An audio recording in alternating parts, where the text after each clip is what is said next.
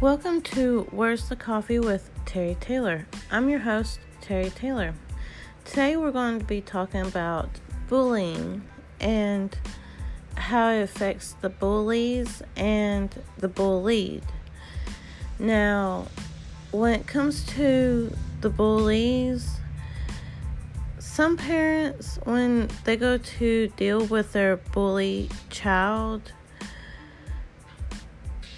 they deal with it by displaying them with taking their toys away, their electronics, put them in timeout, you name it. Some whoop them because, one, that's how, you know, they were raised. That's how their parents sat there and disciplined them. And some parents just don't know what to do, because they've either tried reasoning with their child, or they've tried being there for their child, or they've tried disciplining their child by any means necessary, which would be more than likely all the above on the disciplinary actions. Well, then you have the bullied. What happens to them when they're being bullied?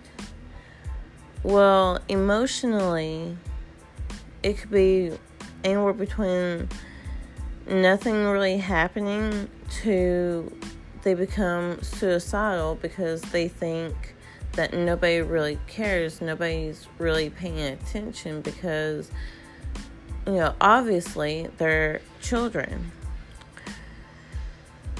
So here's how I sit here and deal with my children being bullied, or even if they are the bullies.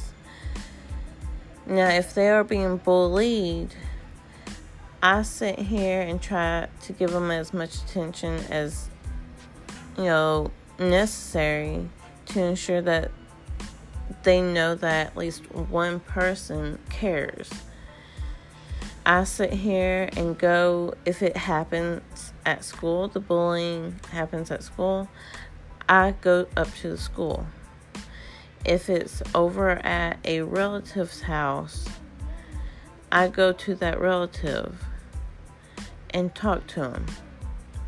Sometimes relatives don't know how to sit here and let the parents know what's going on, but they need to.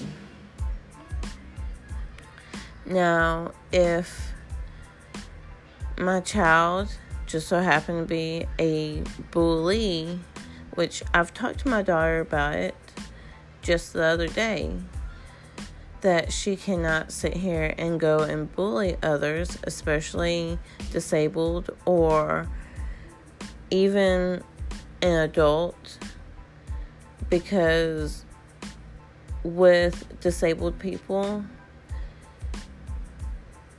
it's disrespectful. In, in fact, in all honesty, it's disrespectful towards everyone that is being bullied, because you don't know what that person is going through at all, period.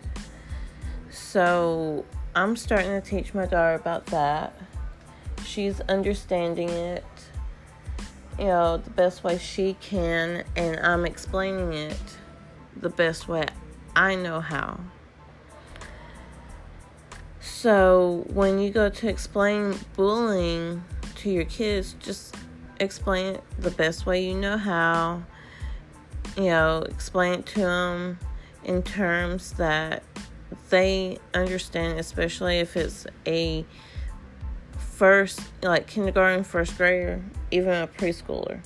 You explain it to them in a way that they would understand, that you know that they would understand.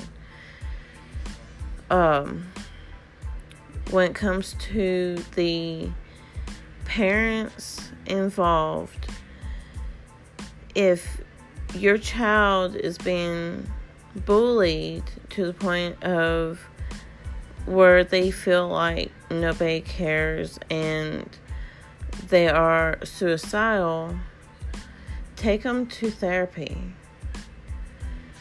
You know, make sure that they understand what's going on.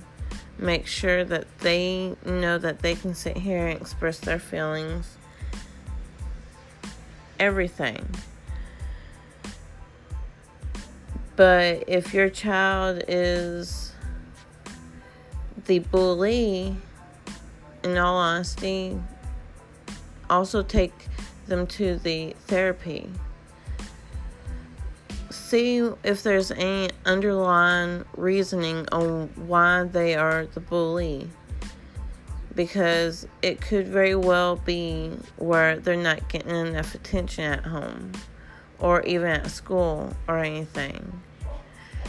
It could very well be the bully could have been the bullied at one point, and they sat there and was like, you know what?